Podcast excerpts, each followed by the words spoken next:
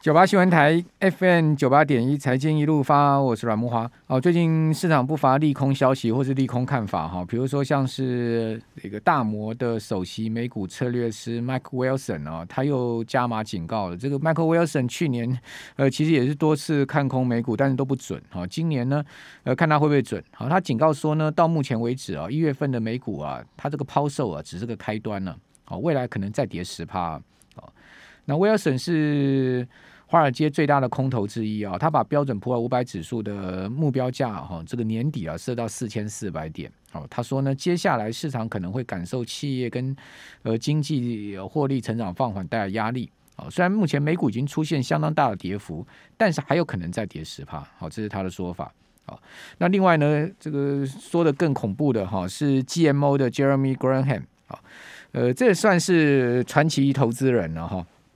多次预言美股大崩盘了哈，呃，他说呢，这一次啊，这个美股会出现史上第四大泡沫，第四大崩盘。好，这位八十三岁的老先生啊，这个看尽美股啊，这个呃过往这么多年来的岁月哈，他说啊，这次的泡沫啊，不小于一九二九年的崩盘，好，两千年科技泡沫崩盘以及两千零八年的次贷崩盘。好，啊，这是他的说法，所以大家都在加码哈，这个越说越可怕。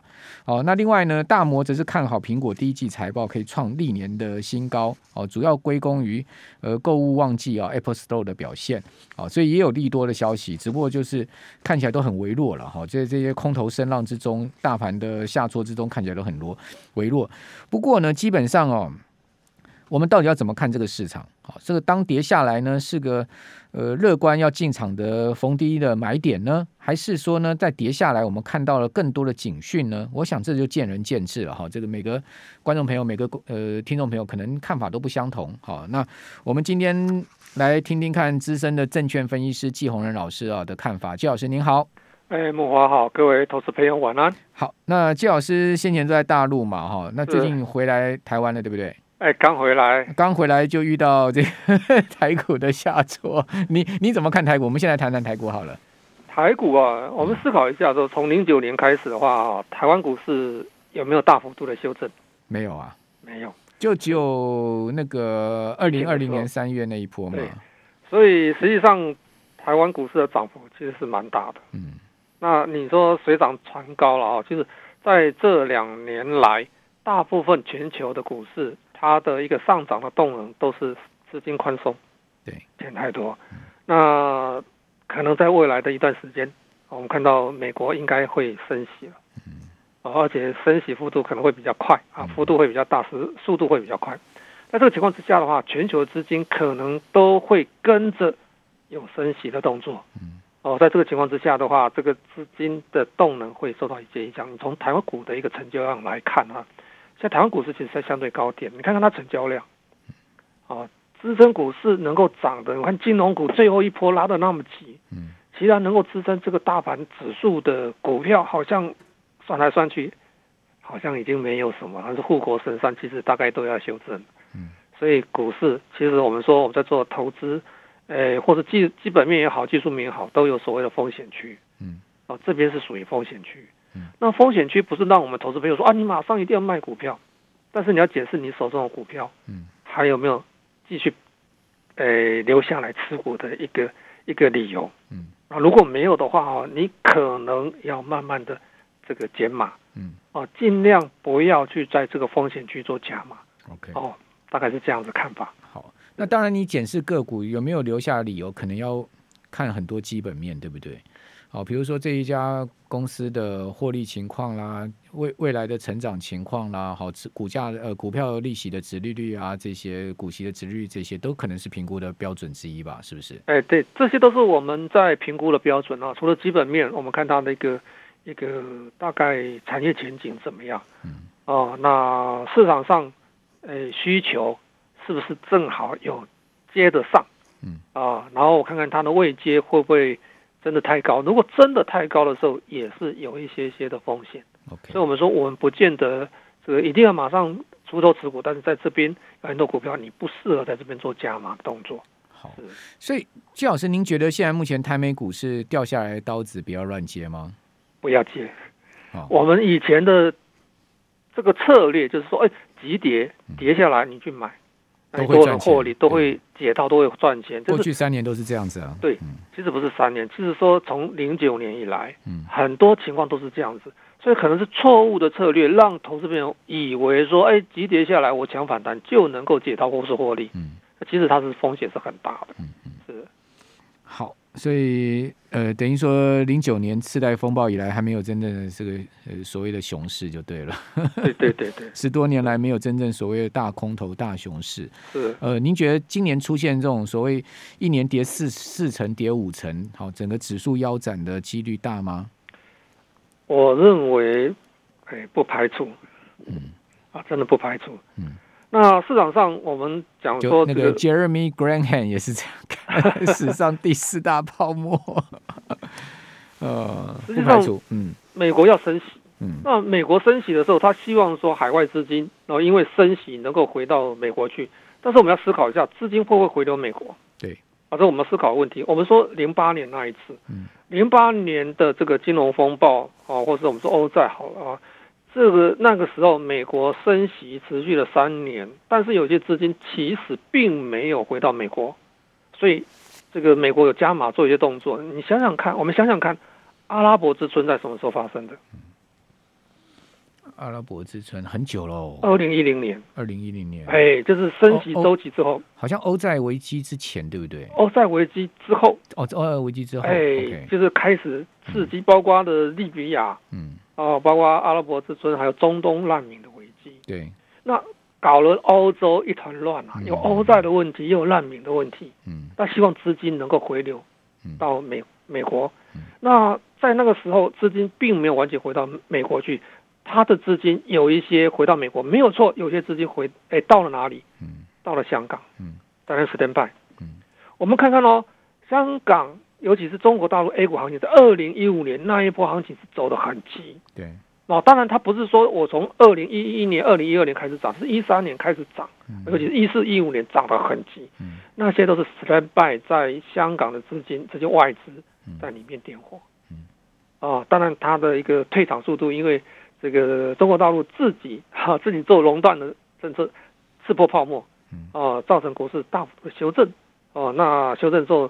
部分的外资其实有套在里面，嗯，哦，但是他们在相对高点，其实丰诶收获其实很丰很丰厚的。高点应该是在二零一八年，对不对？二零一八年的五月，呃，差不多上半年的。OK，应该是这么讲。二零一五年其实有一波的高点。对，二零一五年年初的时候一波高点嘛。对，对那那时候有一波高点啊，之后就狂跌啊。对啊，而且跌的还还还蛮凄惨的。嗯啊。这是我们要去做思考的一个一个问题啊！一五年大概五一七八就是那时候，这个创高创出来的吧。之后急跌之后熔断之后，后来慢慢慢慢盘跌啊，到一九年落底啊，一九年落底哦。那入股其实有七年一个周期循环的一个特性啊，以前啊，那现在能不能依据那个特性再涨一波，就是我们要拭目以待啊，肯定有这个机会。是 OK。港股就另外一个状况，对不对？我们等一下来讲港股。OK，好的。好，那刚呃季老师所讲的可能是一个大国博弈嘞，哈，这个阿拉伯之春，这 个让美元回流，这个也蛮有联想性的，对不对？哦，就是说，呃，我们讲说。美国大呃，美国中国了哈，这两个大国哈，呃，现在目前一个在要收水嘛哈，而且是要很急的要收水哈，因为通货膨胀非常大的压力。另外一个是逆向放大放水，是是是，呃，比如说呃，先前中期建立被变呃，中期借便呃便利借贷往下降息，然后呢，呃，最近呢这个呃 L。呃，LPR 又降了，对不对？LPR 降了，五年期、一年期都降。对，然后房贷利率也要跟着降，好，房贷利息也要跟着降。所以呢，呃，大陆明显在放水，而且市场预估可能七月还要再降哦。哦，就我刚刚今天有一个最新消息说七月这样。那这个我个人直觉，这是一个大国博弈了。是因为坦白讲，有人从负面的一个角度去解读，说，哎，中国经济状况可能不是很好，它刺激经济。嗯，哦，当然我们会。应该应该这是只是片面解读而已，这是部分啊，部分可能这么看。那其实，在过年前，哎，大陆资金其实稍稍紧俏。嗯嗯。啊，那因为疫情关系啊，其实多多少少有一些些影响。所以它放水，我认为是是一个适当的一个策略。我们要思考一个问题：如果美国升息的时候，中国大陆要跟不跟？如果我现在不降息，那我在未来维持原来的位阶，我再持续在做所谓的一个跟着美国升息，那资金会不会有影响？所以我现在先做这个动作，哦，先做降息的动作。我们今天先休息一下。九八新闻台 FM 九八点一财经一路发，我是阮慕驊。我个人觉得啊，中国大陆放水啊，美国收水啊，在这一收一放之间呢，其实是一个大国博弈啊。我觉得我的看法，第一点是说呢，因为他就是要跟你美国营造一个分庭抗礼嘛。你是呃世界第一大，我也不小于你，好，所以呢，我就是要跟你逆着来，好，让国际上面呢看到，哦，就是说我有条件跟能力跟不跟美国顺周期。那其实世界大多数国家啊都是要跟美国顺周期的，好，就是美国呃升息跟着升息，美国降息跟着降息，美国的景气循环影响到全世界各国的景气循环，各地方的景气循环，中国就不跟你来这一套，我就跟你逆周期。好，这是第一个跟你分庭抗礼，哈，这个也是美国现在目前很膈应的原因，因为你要挑战我老大地位，对不对？好，那第二个呢，呃，放水就是要让景气好嘛。哦，因为去年中国大陆景气不好，大家都知道。好，那现在放水让景气好的话，那资金自然不会外流。你想看，如果说经济好、景气好，我干嘛把人民币换成美金呢？啊，唯有景气不好，整个呃情况不好，我才会拼命想要把钱弄出去，是不是这样子呢？所以说，美国开始呃这个收水，好，大家担心亚洲各国被剪羊毛，他就跟你立着来。所以我为什么我讲说，我觉得它是一个大国博弈，不单单纯纯只是为了资金面的问题。好，那呃，继续我们来请教呃，资深证券分析师季宏仁老师啊，来谈一下陆港股的呃今年的观察重点。那呃呃，陆季老师，您觉得它背后有什么样的算盘呢？其实那个大陆的降息周期大概好像上一次到现在好像好像四五年了哦。那他每次降息至少都会两次以上，所以预估还有降息的机会了啊。嗯、那你说大陆经济真的不好吗？今年，今年的经济 GDP 其实是不错的，明年还有五点五。嗯，哦，你说哪个地方可以有这么好的一个经济增长率？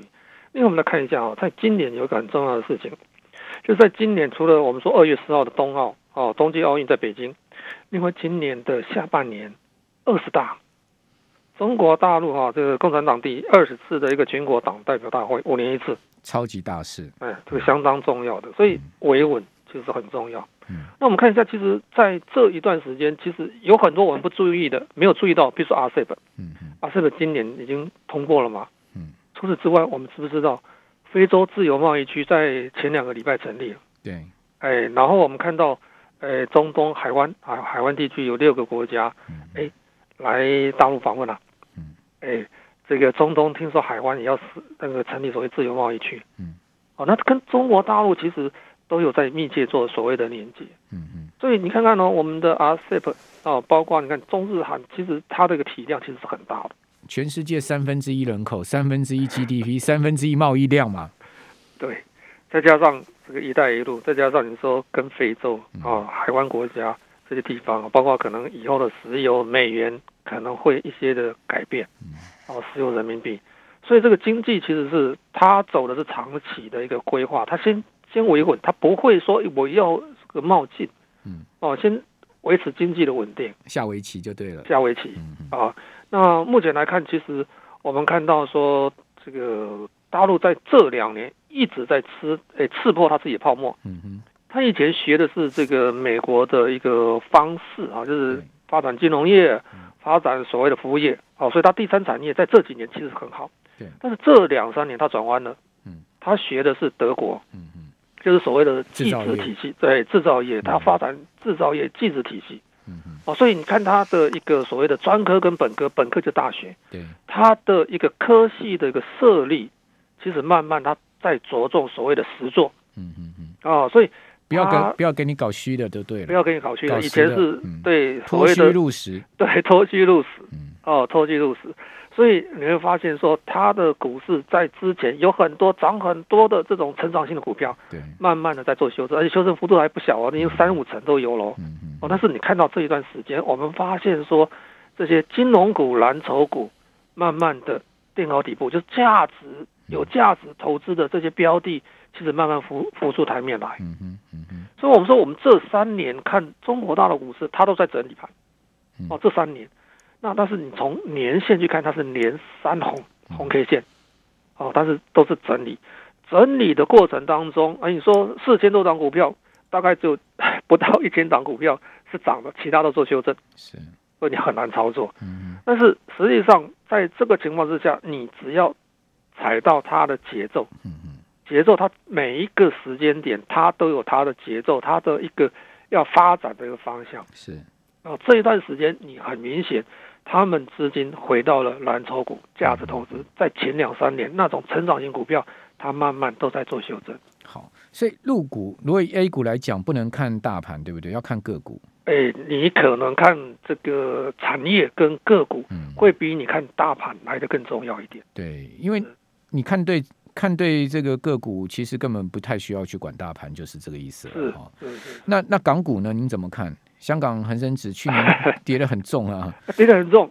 来，我们看一下哦，在以往的例子哦，这个股市啊，中国相关的股市哦，跌幅最深，隔一两年通常它会涨幅最大。嗯哼。哦，那这一段时间以来，你说入股或是所谓的港股，在全球股市当中，它涨幅是落后的。对。排大概就是二十名后的啊，是最后末段班。亚股里面排最后屁股的。对。嗯。啊。但是你去看看它的一个本益比、股价净值比，我们说资金回到价值型的股票上面了。我们回头去看看银行股，随便找中公交、呃中公交交建融，你看它股票是越垫越高。你没有注意当中，它在去年底到现在已经涨了两成了。嗯哼。哦，那资金其实包括海外的资金，其实流到这个 A 股跟港股，其实资金一直有有进来，包括了科技类股，跌幅蛮深哦。你说那个芒格。还在买阿里巴巴跌四成，嗯，这段时间其实国际资金其实有买一些中概股，嗯，开始进来买这些科技类股，包括银行体系，我们就看看这个生物港通，你会发现这一段时间这个买买进金额最大的排名大概都是在三三种金融股当中，金三胖，嗯，哦，就是银行。保险跟证券，金三胖，哎，对，金三胖，金小胖，哦、对对，金融股的三个 三种金融类股啊，资、金是慢慢移到这边来。嗯，那你说恒生指数好了，我们以前说这个本益比是一以下，它现在也不高。嗯，恒生指数的本益比在一点一多。嗯嗯，哦，那国际 H 股的指数，它的一个股价净值比也在一点一左右。嗯嗯，股价净值比本益比十倍十一倍。所以它的风险相对港股的风险相对是蛮低的，尤其这种蓝筹股，包括大陆的 A 股的蓝筹股，啊，不妨往这边去注意一下。好，那另外一个说法是说，如果看本益比的话，台股其实也不高哦。台股现在目前本益比十四倍左右，如果以今年呃去年上市位公司这么获利这么好的情况来看，哦，本益比其实也不高，反而本益比是在下降的。那这个说法您赞成吗？哎、欸，它的本益比的确是不高啊，现在是十四点多，不到十五倍啊。它的股利率啊，当然这是过去的，嗯，啊，是过去的，就是说在去年看到的啊。那股利率按照去年的一个规模的话，它大概是二点五%左右啊，做台股，对，所以它的一个诶报酬其实还算稳定。它我面临到一个缺点，它依赖我们依赖中国大陆太高了，嗯。呃，在这个情况之下，我们要看一个东西，第一个是台币的汇率，第二个你看美国科技类股的走势。嗯嗯嗯。你说苹果，苹果很好，哦，你说电动车，特斯拉很好，你看看这些指标股票，F A N G 这些股票有没有再涨空间？嗯。如果没有再涨空间，你看看台积电、护国神山，它有没有再涨空间？嗯。没有的话，你看金融股，金融股已经涨那么多了，它有没有再涨空间？没有的话，有什么产业来支撑这个盘？嗯。没有办法支撑这个盘的话。免不了它会做修正，嗯，哦，那我们不能说今年的营收盈余会衰退，嗯，哦，但是它要维持像去年的一样成长的几率会稍微受到一些压力，要成长也顶多个位数了，对，会受到一些压力，三趴四趴已经很了不起了，对，啊，这是一个警讯。好，非常谢谢季鸿老师接受我们访问，谢谢。